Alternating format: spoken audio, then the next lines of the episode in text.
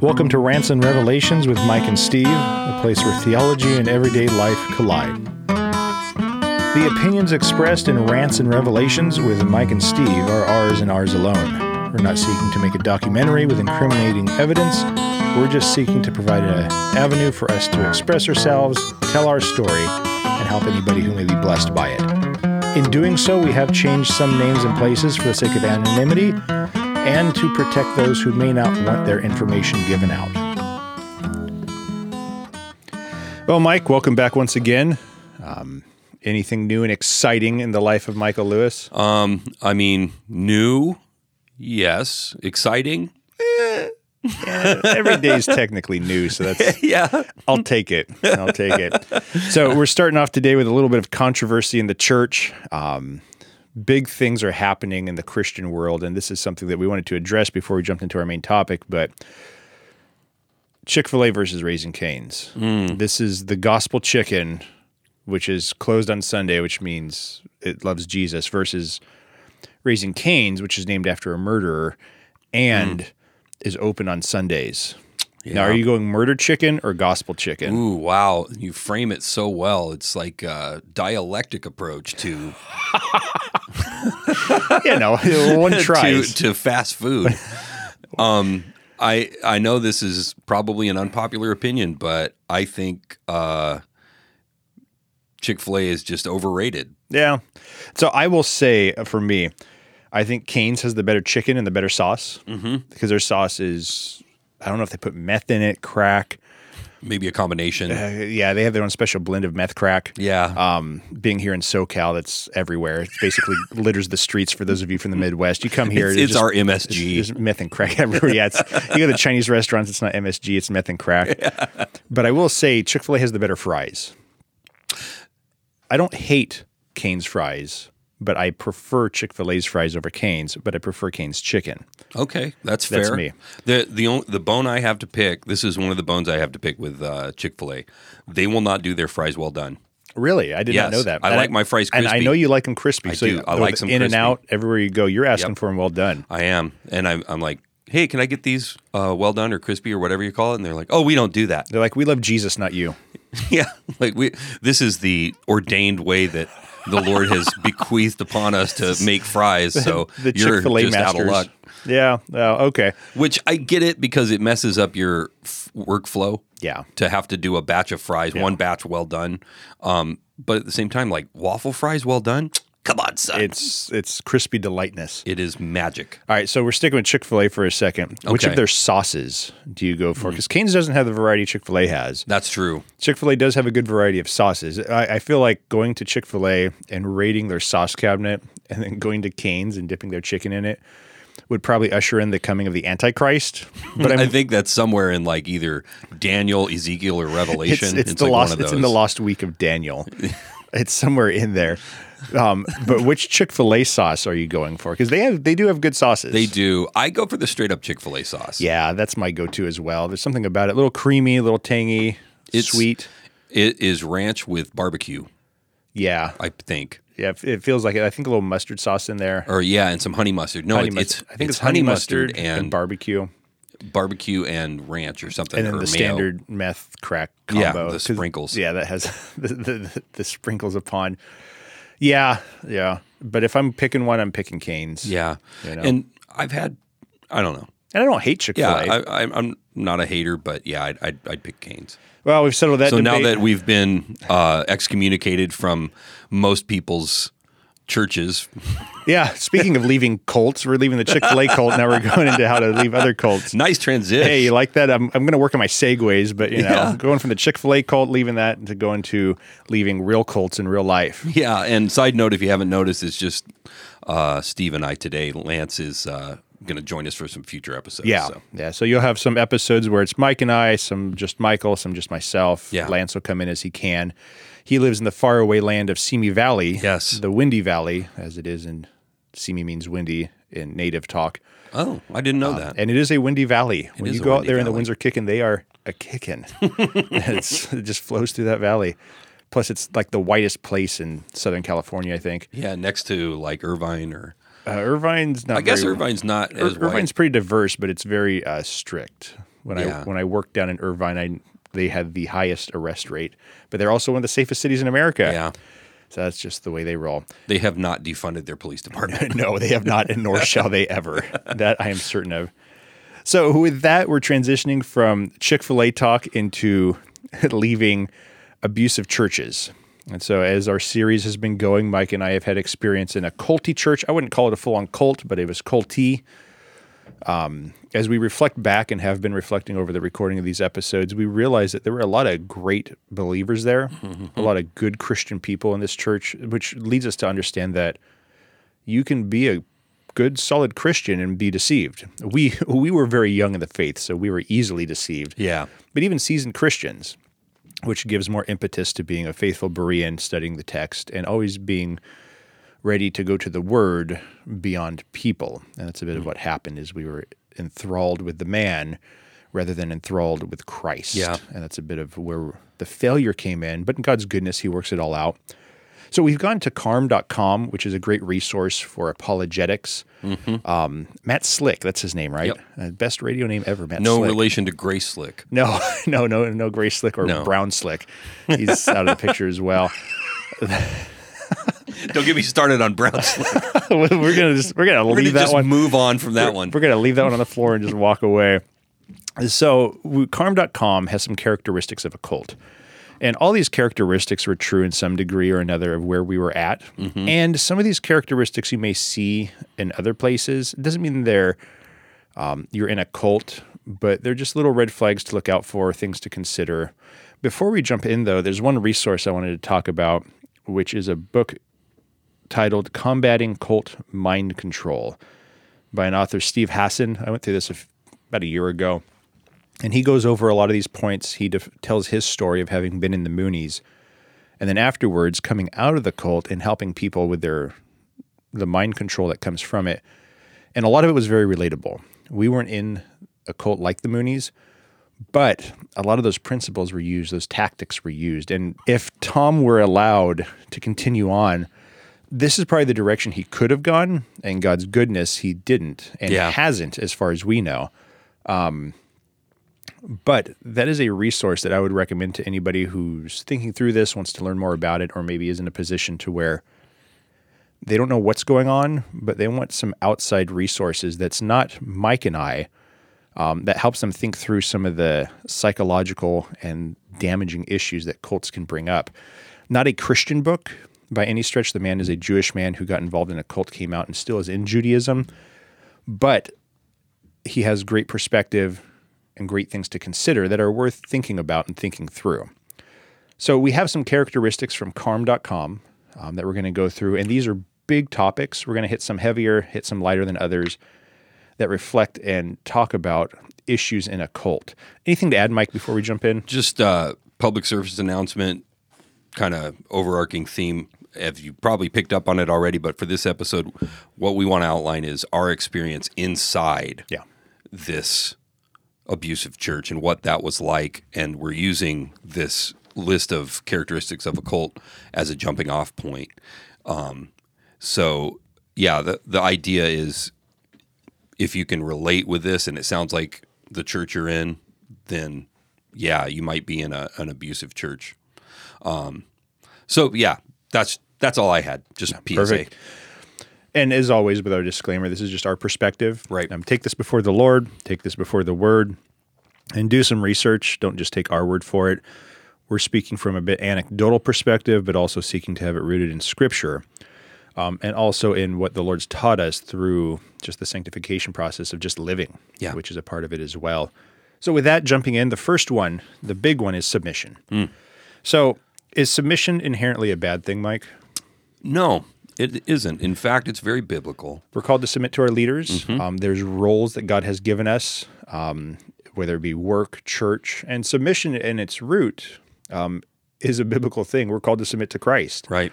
You know, we're called to submit to our leadership. But where where does it go awry a bit in the cult context? The way it goes sideways is the submission that we're supposed to give to Christ gets transferred to the leader or the leadership team. And we're no longer submitting to Jesus directly. We're now called to submit to a human being in an ungodly way. And what I would they they use scripture to tie you up to make you feel like you're supposed to submit to them as as you would to Christ because they are somehow connected more closely to Jesus than you are. It's in some ways like a pontificate, um, where there's a special authority and anointing given to the leadership that requires submission as though unto Christ, as we would unto the Pope. Right. And as with everything, there's always nuance of truth in it where God has ordained our leadership to be in authority um, and to rule and reign over us, but it's called to be done in love and kindness. Right. Um, that's a bit of the signs of where submission is going sideways, as if it's dictatorial, overly authoritative, and abusive in the sense of control. And if I could interject, Do it. a scripture that I don't have the address for as usual because that's kind of my jam of knowing basic scriptures and not knowing where they are. But I know it's in Matthew. Be a Berean. Yeah, uh, you know, do better than me. Um, um, Christ tells the disciples and the crowd, uh, "Don't call anyone on earth rabbi, for you have one teacher, and don't call anyone on earth your father, for you have one Father in heaven, and don't be called teachers or instructors, for you have one instructor who is the Christ." So, spiritually speaking, Christ actually forbids that kind of submission to a leader. So there's a tension there, though, mm-hmm. because contrasting it with the verses where we ought to submit and make it joyful for our leadership Right.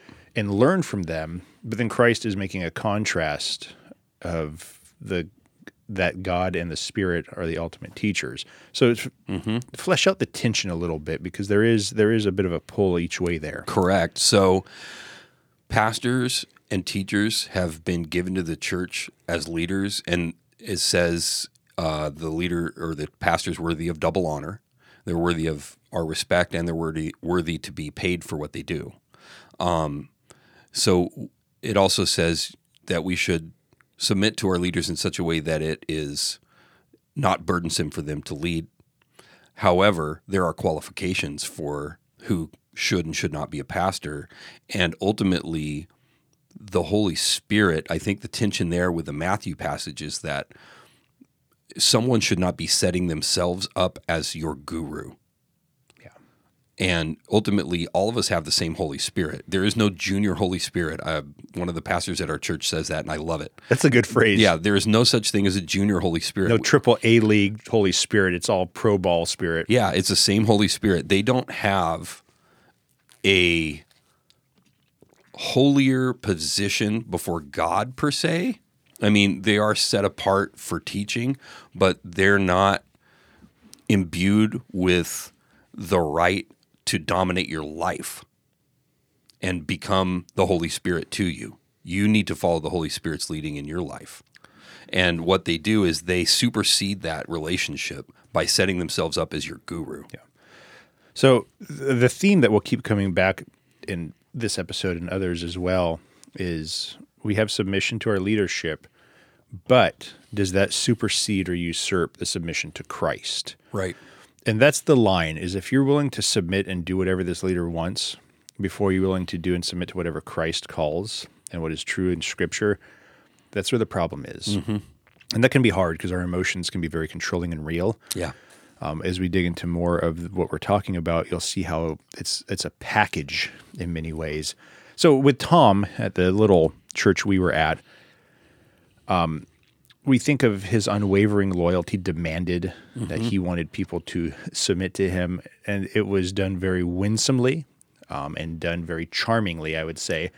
To to a large degree, there were always glimpses of the wickedness within, so this idea that he's special, he's authoritative, he had this theology of the man of God. Yeah. So how does that factor into the submission aspect, which we've hit on a pinch, but speak on it with Tom directly. And then what would he do to keep us under his authoritative thumb? Like would he reward? Would he give praises. What are some things he would do in those instances? So his theology of the man of God is similar to other theologies that other um, rogue pastors or abusive pastors, whatever you want to call them, will use.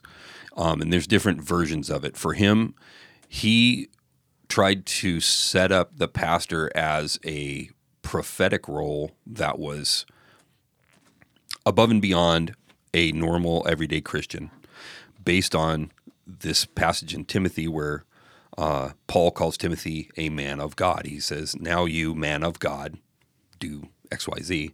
And he would take that and then connect. This is through what's uh, a fallacious word study. It's a word study fallacy. And the word study fallacy is basically this word or phrase appears here and it appears here. Therefore, they have parallel meaning. Therefore, the definition of what that is is the same. So it, it'd be like taking, you know, one word in one context and looking at that same word in a totally different context and then changing the definition of the word in one of the contexts to fit the other one when Which if you is- read it in context it doesn't necessarily mean that Which is convenient. it is, Very and convenient. this happens a lot with word studies. Uh, so it's something to, to take note of. It, it's a fallacy. So he connects that phrase in Timothy to the man of God outlined in 1 Kings 13. Um, and this man of God was uh, just commissioned to go do one job and come back, and he didn't do exactly what God said, and he gets killed. So Tom's whole thing was that is the pastor's role. You are the mouthpiece of God. You do exactly what he tells you, and he's like getting downloads of information from God, and that is his driven position and and mission. Uh, other other pastors will use something called the Moses model, where they connect the pastor to Moses. Yeah. This is another one that I've heard. Um, draw a straight line from Moses to the pastor. Uh, Moses was a prophet, not a pastor. So there's huge problems with that philosophy, like right out of the gate. That's an even easier one to refute. Yeah. Because Moses had direct face to face contact with God, but the Moses model, they put the pastor up on that pedestal in the same way. Say, oh, the pastor's Moses. Another one is the pastor is a prophet. That's another one that gets thrown out there a lot. The pastor himself is some prophet of some ilk. Um, and it's the same problem. Pastors are not prophets. And then another one is the pastor is some part of an apostolic succession. And somehow they're connected directly to the apostles. There were only 12 apostles, there are no more. so there's no more the- apostles. the Your, your pastor is not an apostle, he's not a prophet, he's not Moses. And he may be a man of God in the sense that Paul used it, but he's not an Old Testament prophet. So So these are ways that they demand submission and reign over the people um, it- with a oh, strong hand. And people get beat down to where it's difficult to stay under that type of dictatorial submission. But it will hit this a little later, but he would reward you for your submission to him. I remember for me, a lot of it was with gifts. And not that you can't give gifts to people who are faithful servants, but he would give gifts, um, money, objects, pins. I mean, diff- variety of things to soften the blow of their abuse. Um, that way, you think, well, they're mean, but they do nice things for me. What are some things Tom would do for you? yeah, and this actually falls into a, another one of the categories here: Which is love bombing. love bombing. which we could let's just hit that right now because it Mm-hmm. Yeah. goes hand in hand with all these in some degree. So we have Yeah. this ruthless submission required. People get bogged down and beat down. That's just almost impossible to Mm-hmm. stay under. So love bombing then does what to soften that? It- It's uh, in a narcissist's sort of quiver of arrows or arsenal.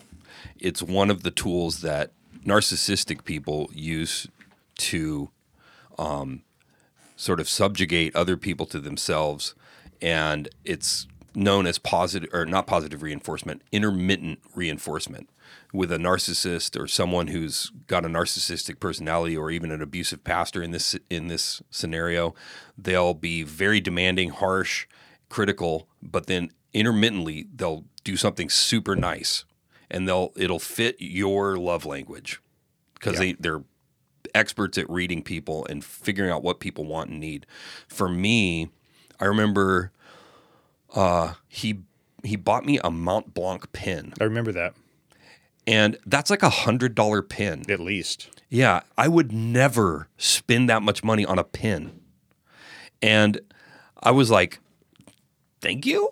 Like I was like, "Dang, dude, like that's that's uh, really generous, but gosh." And another time, I remember he gave me, I think it was an iPod, and it was at a church ceremony that we did. It might have been I don't remember what we were doing, but uh, it was public, and he like gave me this gift publicly, and I remember thinking this feels really manipulative. I was like, Because it was. it was totally manipulative because behind closed doors, he was. I mean, it was a mixture. He wasn't just a straight up jerk all the time, but there were these really bad moments where he would light into me and stuff, um, and it was getting bad. But uh, in public, you know, oh, here's this gift. I'm like, thank you. That's just two examples. Yeah. It was always, uh, I don't know if they call them little things, but they weren't giant things, but they were enough to keep pulling you along. I know instances at another church where an, a pastor was l- much like this, where they were very abusive. They'd yell, they'd scream, and they'd make heavy handed demands. But then they'd be buying you lunch a lot, or they'd be buying you gifts. You know, this particular pastor's niche was fountain pens and a friend who used to work for them said, "Yeah, you'd show up and just give you a really nice fountain pen every now and then, and say thank you for all your hard work." And then come to find out, he was uh, sexually immoral and a liar and a plagiarist, and got booted out of the church, and it just was insane. So it explains a lot of the behavior and the anger issues behind that. What did he? Uh, how did he love bomb you? Tom, how would Tom love bomb me? Same things, gifts, gift cards, things like that. Um, praising you in front of people. And there's the line because those things aren't inherently bad. Giving honor to whom honor is due is always a good thing. Giving gifts to people for their hard work above and beyond is never a bad thing.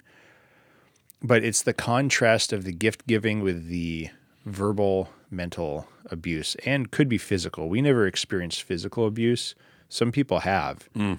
For us, it was more emotional manipulation.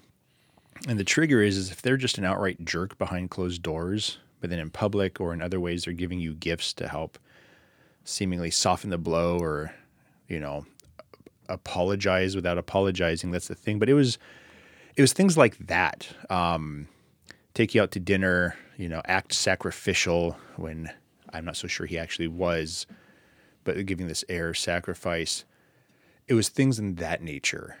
Um, and yeah, I think it was the public ceremony where he gave me a gift card or something when you got your iPod. So it was this contrast of character. And not to say that people don't have bad days, that you can't be grumpy, but then you have to question should you be in leadership if you have an attitude that's wrong? And everybody's growing and learning. It's just mm-hmm. an overall theme. And is there accountability for it? That's another thing that Tom didn't have was accountability, where the elders were puppet elders and there was no submission on his part. He demanded submission, but he refused to submit to mm-hmm. others. And I can speak from experience where I've interacted with pastors where maybe they're lean this way, and I get a little triggered sometimes as I've interacted in the past with certain men, mm. thinking, this reminds me a lot of Tom. But then I see how they interact with their elder board and that there is submission there, that they don't always get their way, that maybe they'll fight for their way.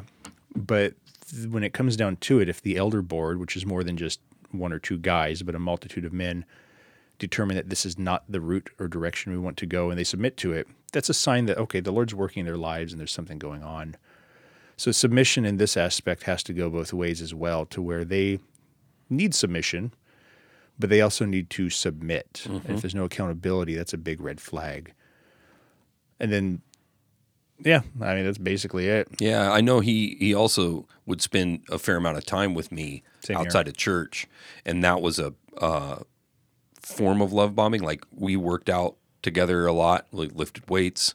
Yeah, Um, Yeah, uh, get a coffee, hang out. yeah, you know? exactly, stuff like that. And so, I mean, there was there was a it was a combination. If it was all bad, I wouldn't have stuck around so long. Yeah, that's it. That's the manipulation in it, Mm-hmm. and that's where it's hard sometimes to discern, because there are good aspects that can be used genuinely for the furthering of the kingdom, but Mm-hmm. then there's other aspects that just fall apart. It's the overall character and arch and theme. Yeah, So connected with that, and this leads into the next point is exclusivity.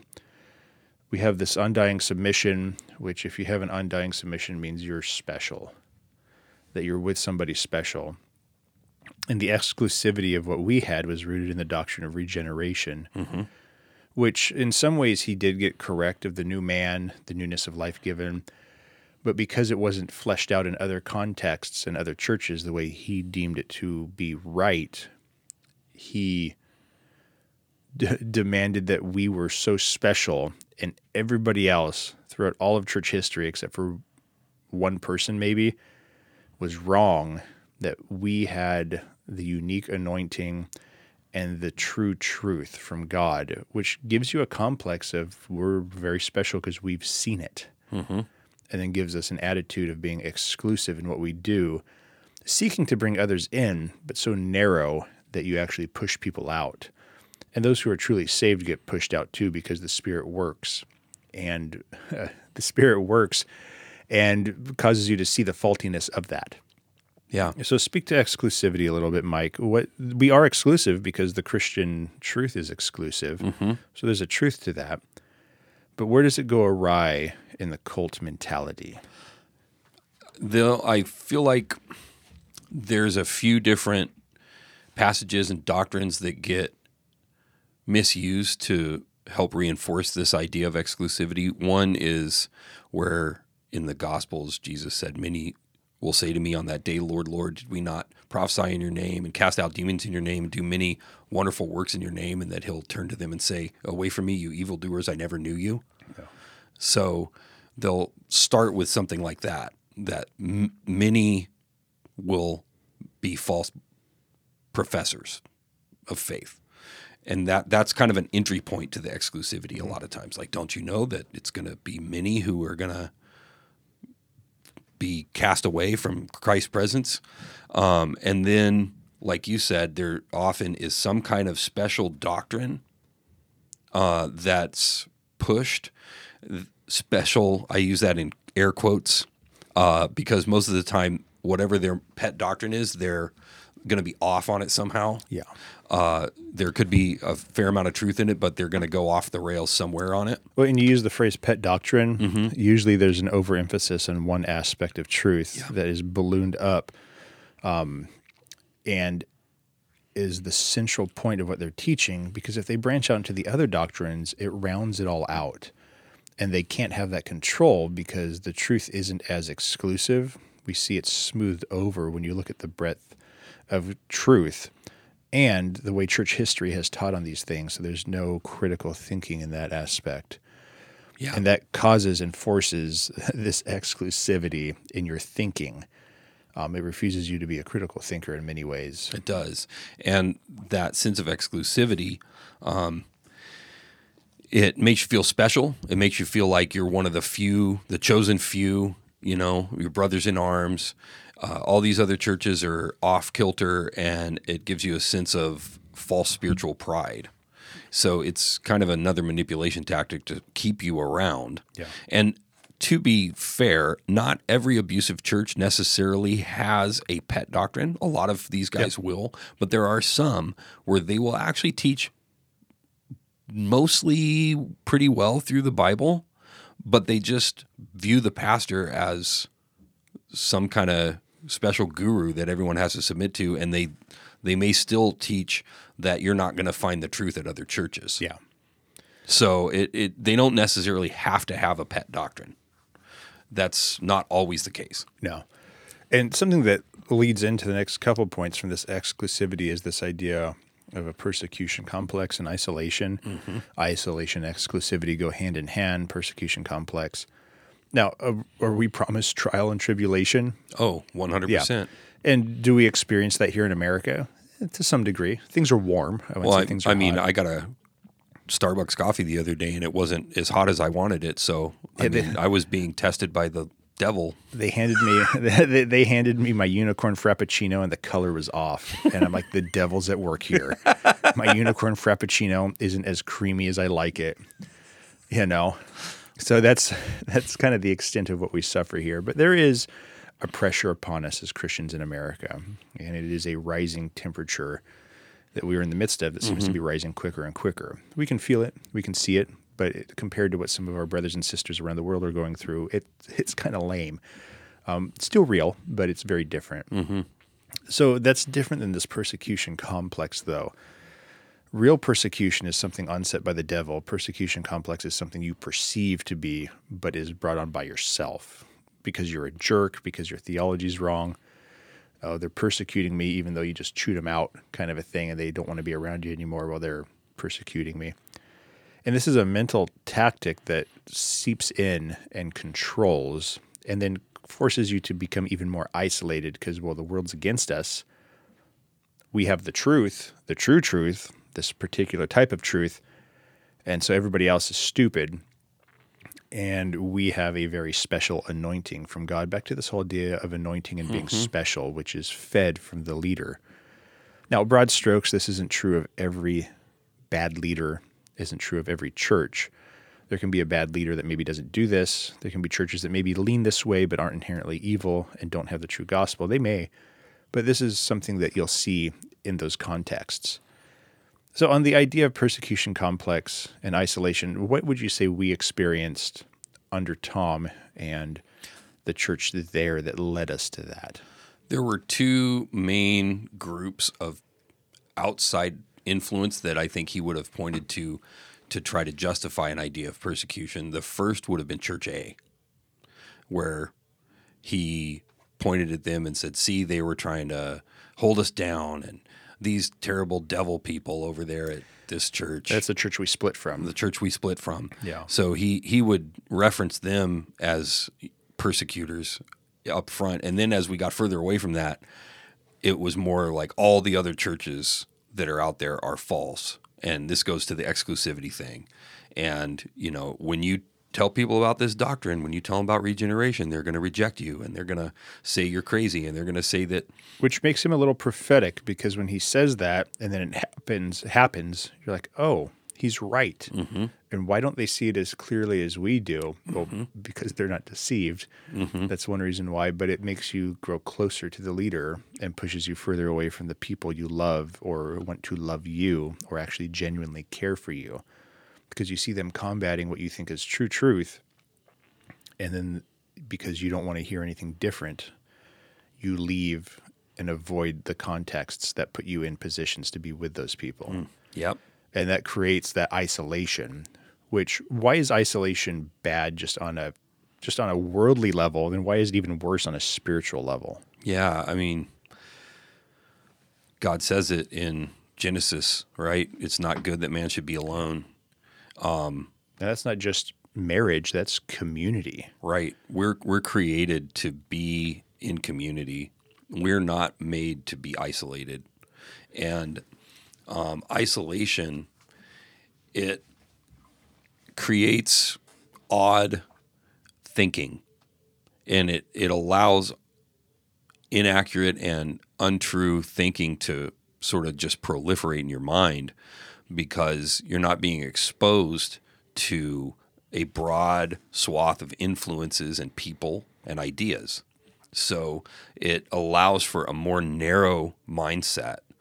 And it's actually one of the only ways you can really propagate and uh, continue and keep someone in a really narrow mindset is by isolating them because eventually people get out and see talk to other people figure out these people aren't satan and there's other ideas that are valid they're going to want to I- explore that so um, yeah, we're not we're not made to be isolated, and it's it's bad for the mind. It's bad for the heart.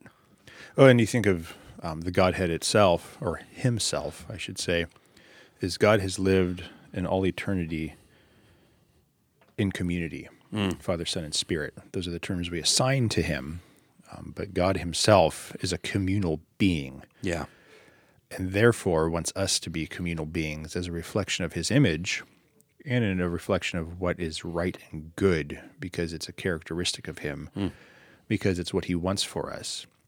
That's why the author of Hebrews tells us not to forsake the gathering, because of everything you said.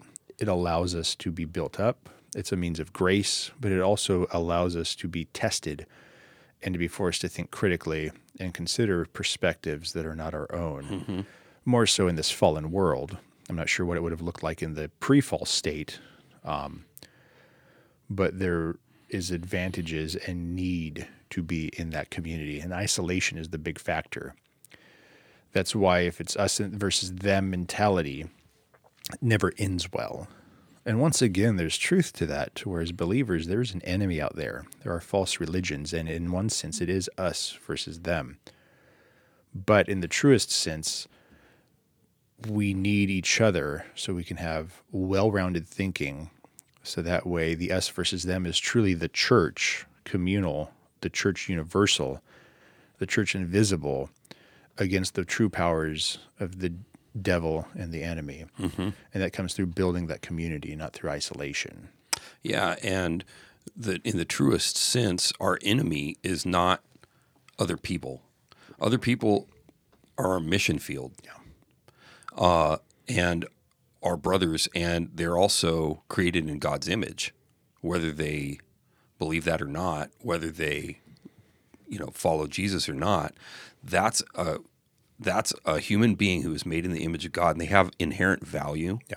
and they are worthy of being loved, just like anyone else. So, for us to view other people as our enemies, primarily, not just the demonic influences behind that, goes against what Scripture really teaches us about how we love our enemies. That's why we love our enemies. Just like Jesus said on the cross, right? Forgive them for they do not know what they're doing. They don't.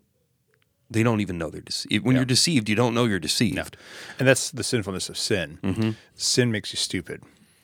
And sin can make people who are generally rational and good people do something completely out of character, unsaved and saved. Yeah. That goes both ways. And that's it. We, understanding that helps you empathize, come alongside, and want to reach out and to save rather than to condemn and isolate. That's the true heart behind it. And with that comes the next point of control. So we see these, there's a lot of overlap within these things, but control is a big one where they want to control the members' actions, they want to control the thinking. Um, there's repeated indoctrination, even threats of loss of salvation. That if you stray from this truth that we're preaching just a little bit, you're going to be damned and condemned. And not to say there aren't lines that are biblical and right. Justification, it's a huge one. If you're off on justification, uh, there's trouble there. We know that salvation rests in the life, death, and resurrection of Christ, as Paul tells us in Corinthians 15. But there are other doctrines like his deity, like justification, um, that are detrimental to the Christian faith. The secondary doctrines that can be very high, but they aren't salvific. That's usually where the control comes in, is when we make secondary doctrines primary doctrines, uh, even tertiary doctrines, primary doctrines. And that leads to this idea and aspect of control. The threat of loss of salvation is huge. Nobody wants that, and we all struggle with that. I don't think there's a Christian who doesn't struggle with their salvation to some degree. And to have a church leader who claims to have the truth, who you respect and love, though illegitimately, tell you that if you stray from this, you're going to lose your salvation, that's heavy. That's hard. And it, it freaks you out a little bit. Tom would do that um, primarily with his elders at the top, threaten them and abuse them, but then that trickled down quickly to the congregation. Yes, and though we weren't elders, we functioned, I guess, in some capacity as deacons, if we're going to assign a term to it. Leadership roles to a large degree in this little church. But that control was there with us big time. We've reflected on that so far in our discussion. What are some ways you saw Tom doing that control in our lives or in your life specifically? One of the things he liked to do was if you disagreed with him on something, you were struggling with something, he would go into this whole line of thinking about and like badger you with this thing that your flesh is totally evil and sinful.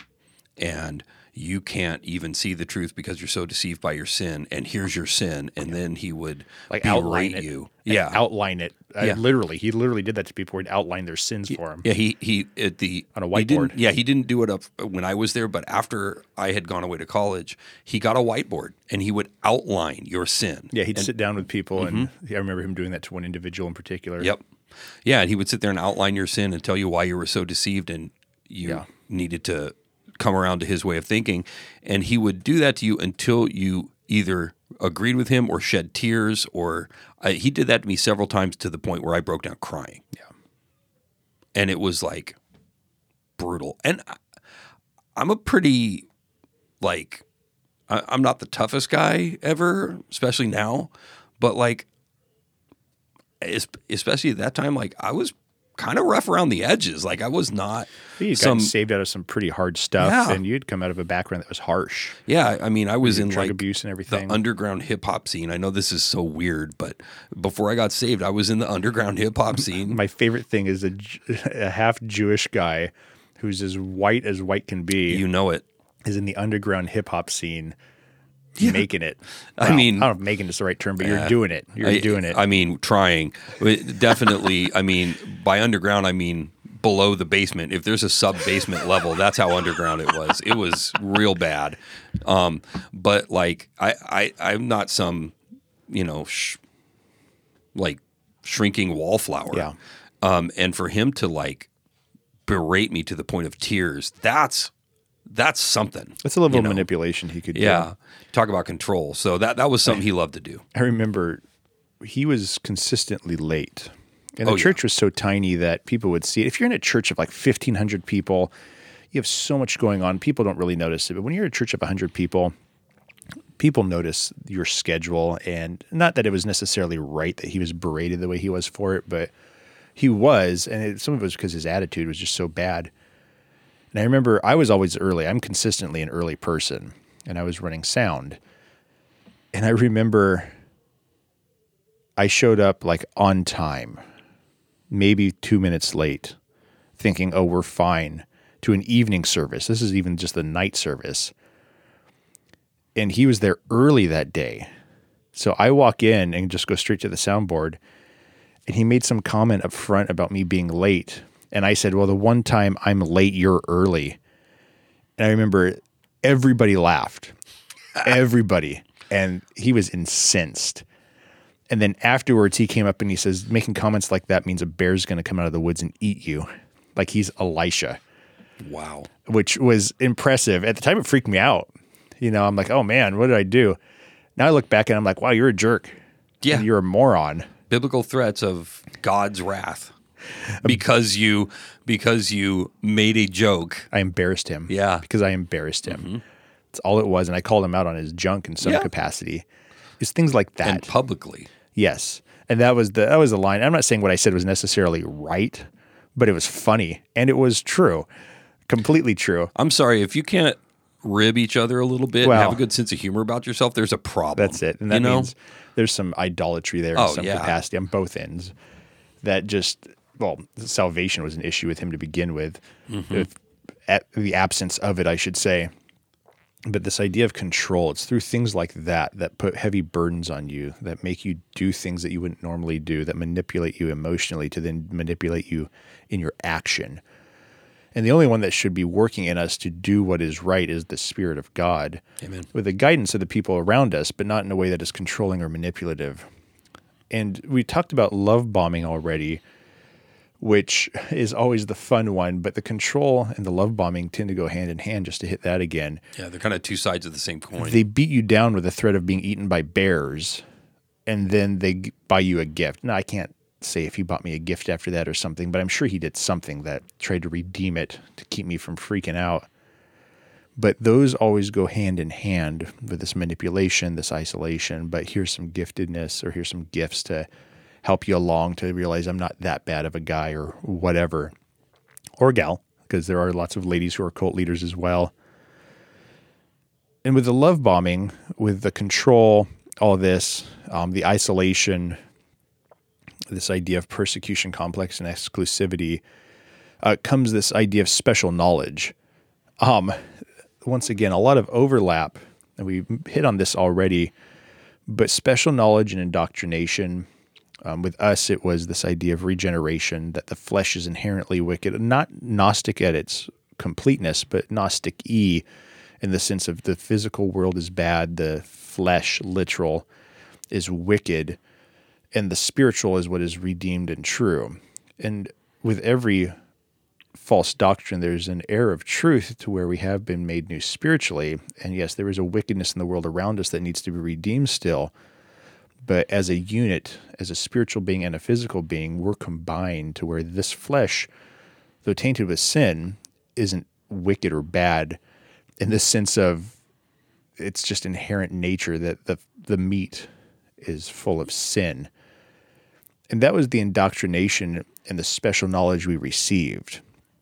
Which, uh, fun fact, Gnosticism, gnosko, is knowledge, which mm-hmm. roots back into the idea of special knowledge. Mm-hmm. So we have that as the root of what we went through.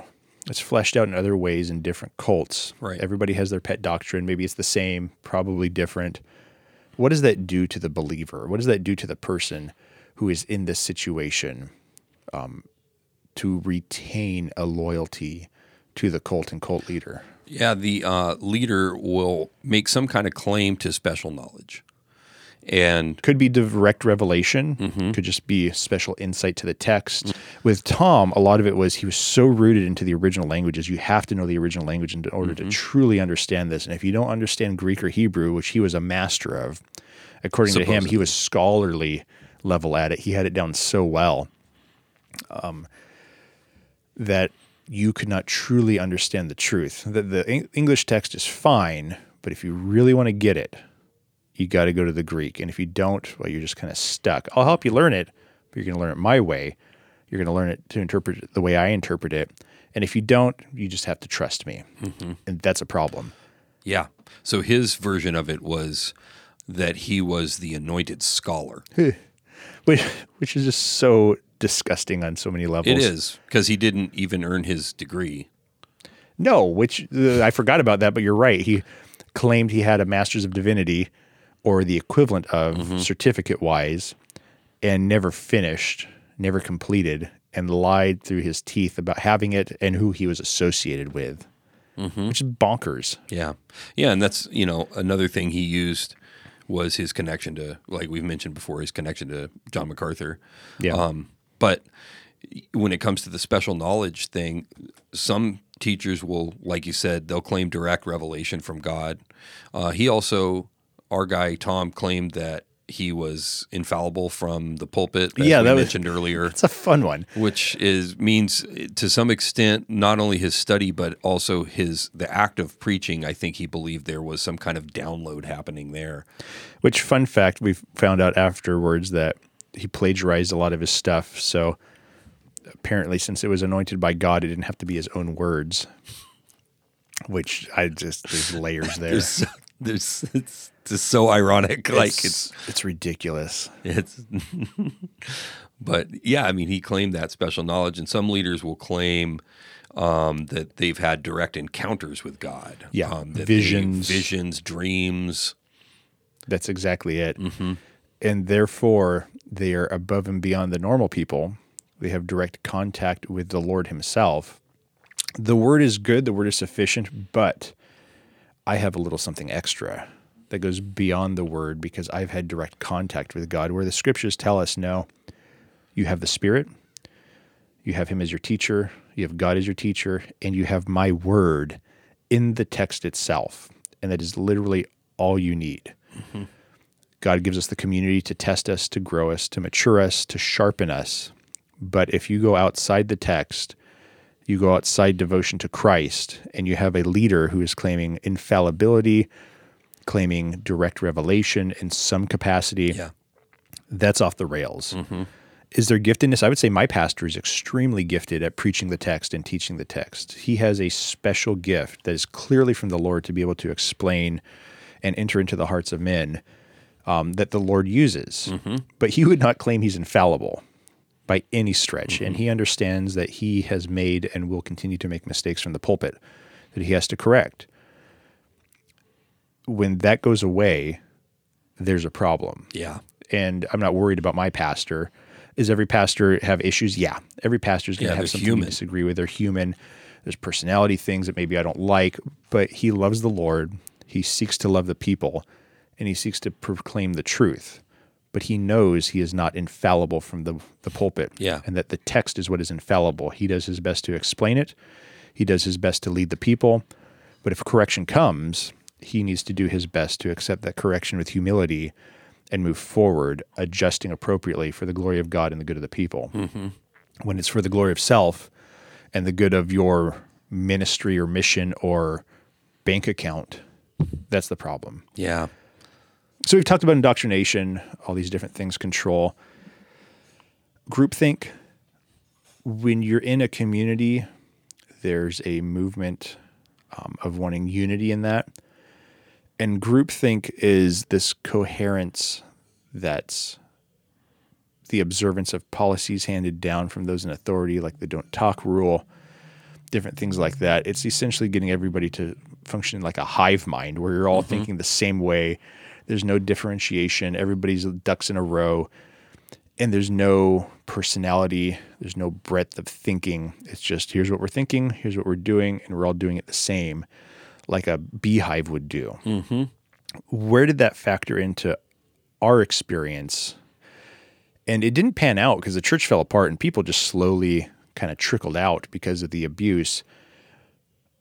And God's goodness, it was an unsuccessful cult or culty church, Yeah. however you want to phrase it. But the groupthink was there. And it was heavier at the beginning when everybody was emotional from the church split. It faded over time just because that's God's goodness and the way it works without Yeah. a dynamic leader. A dynamic in some degrees, but a bad speaker. Uh, he uh, complained that we didn't edit his CDs well enough to make him sound good, and that's because he just sucked at talking, Yeah. He stuttered like every couple sentences. which was exciting when you're trying to edit that. You know, Yeah. The fun never begins. you know, it never begins and never ends, all at the same time.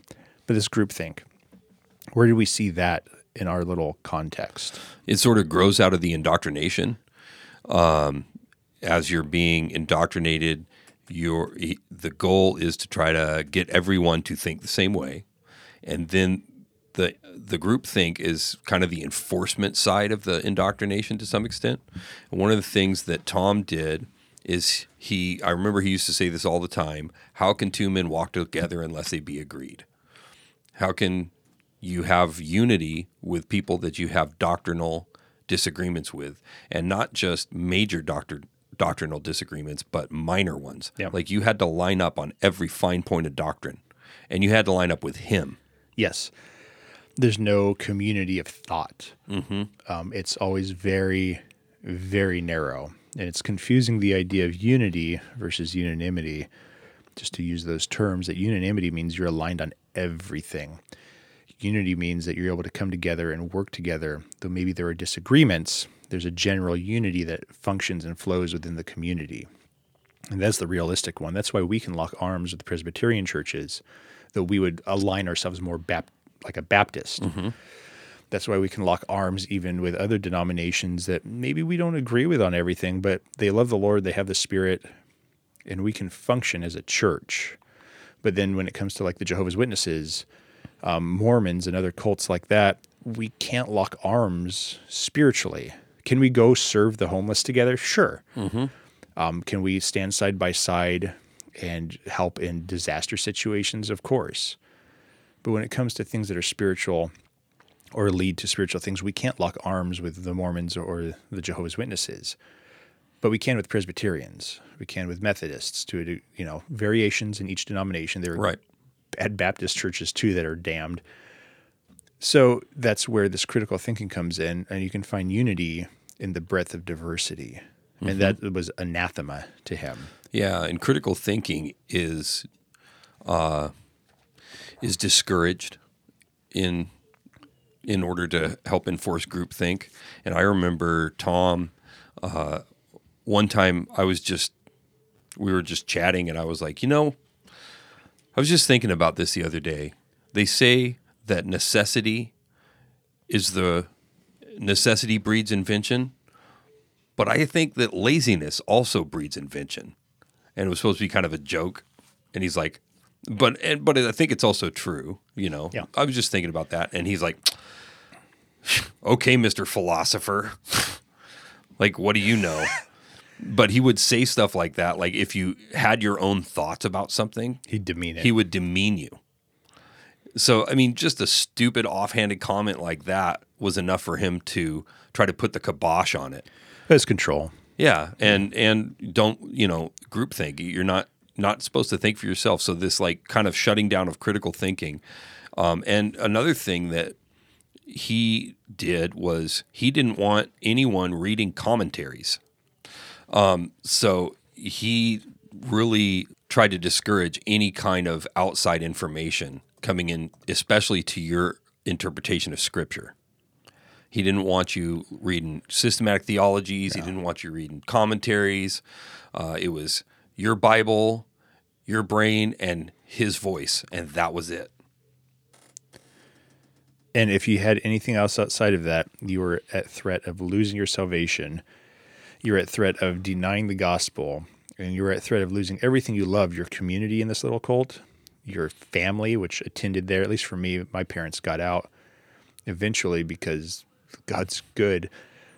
But there's a thread of control that goes beyond just the truth to loss of salvation and to loss of everything you love.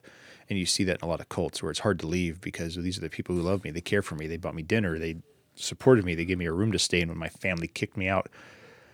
And that's hard. Mm-hmm. That's very hard. One thing to consider is as we interact with the varying degrees of cults, is if we as Christians are going to go and witness to these people and love them, we have to be prepared in some capacity to maybe take them in. If they get saved and the Spirit works in them and they have to leave their entire community and they have no home to go to, are we willing and prepared to give them a bed to sleep on? Right. because that may be the case. I would say mm-hmm. more often than not, it's not. But there are some examples to where it is. At least in our experience, it wasn't that. Right.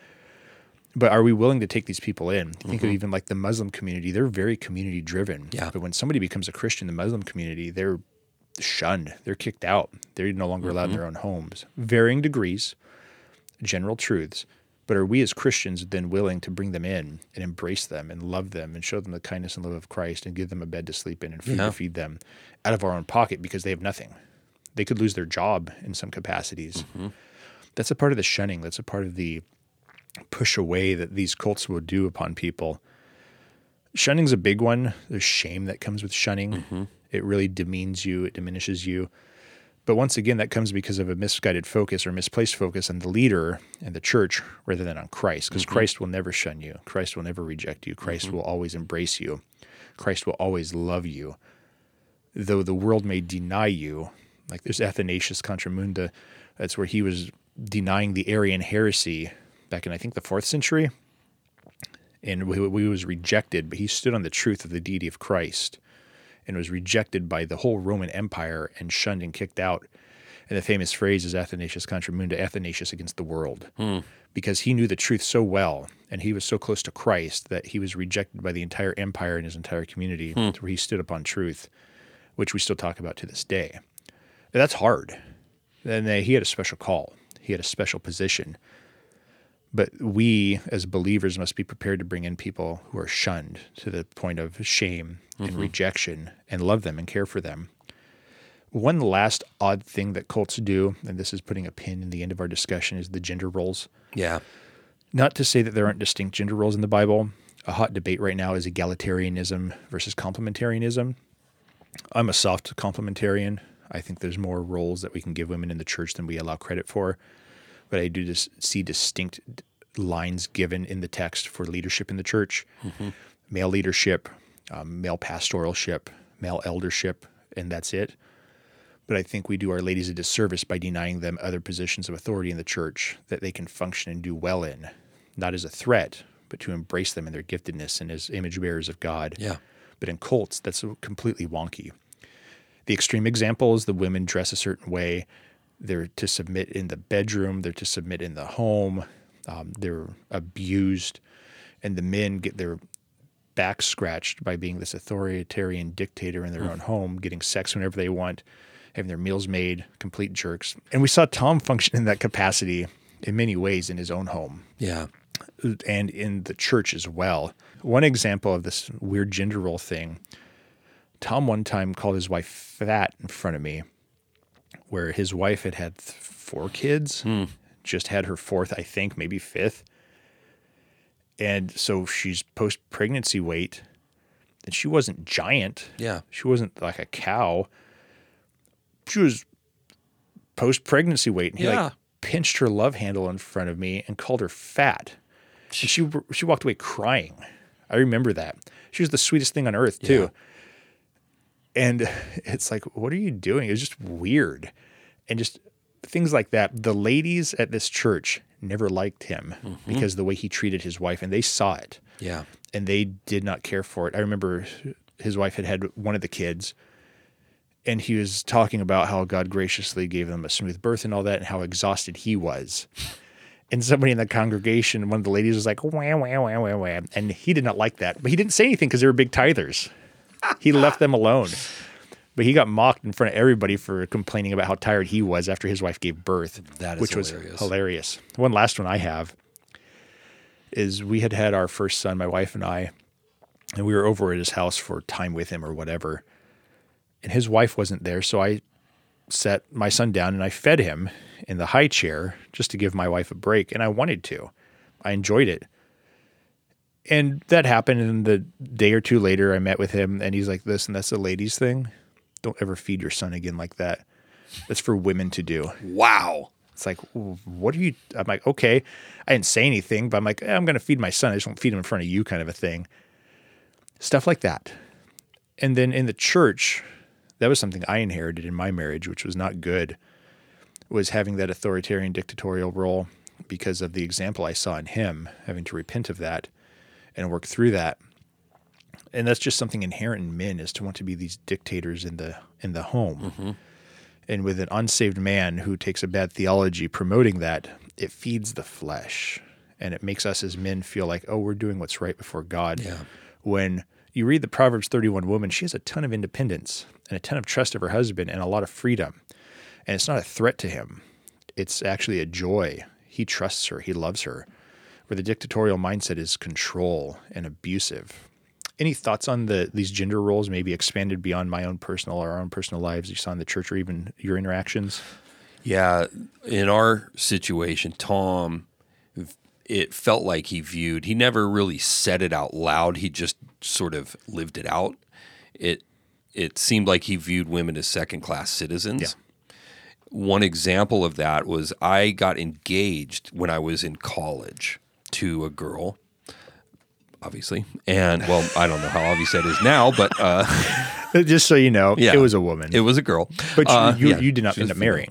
We, no, no, it ended up we didn't get married, um, and we went to Pastor Tom for quote unquote marital counseling, Yeah. and it was one of the most odd interactions that I remember having with him. We showed up at a Starbucks.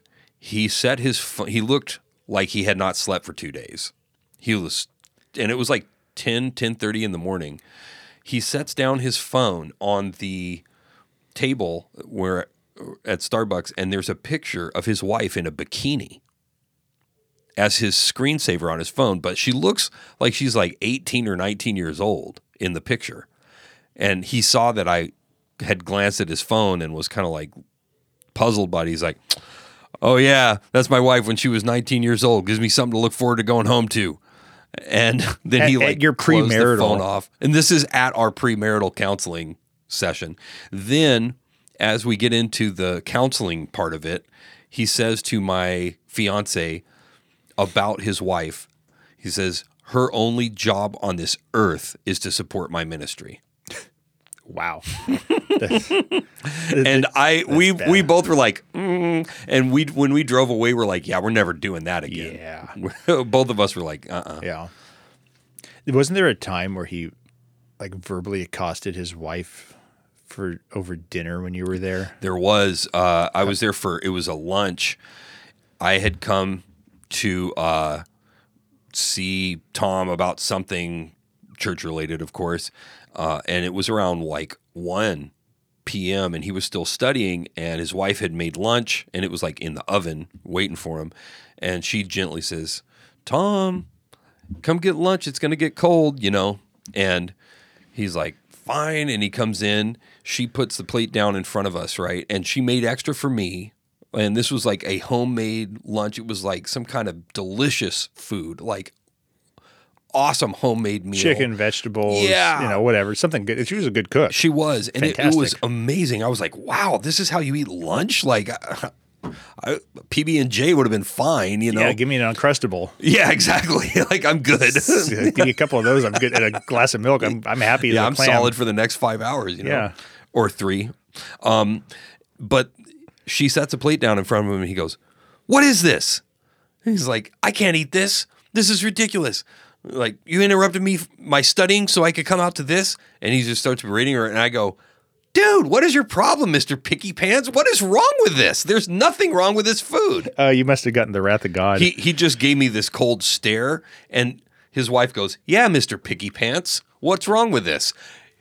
He was so pissed at me that I stood up for his wife. he just gave me this cold glare, and he's like, "All right." So you know, we all ate lunch, and and he sort of uh, surprisingly, I don't remember him screaming at me or anything at that point, but I, his kids were around and stuff. Poor wife probably got Yeah. it later. He- she probably did.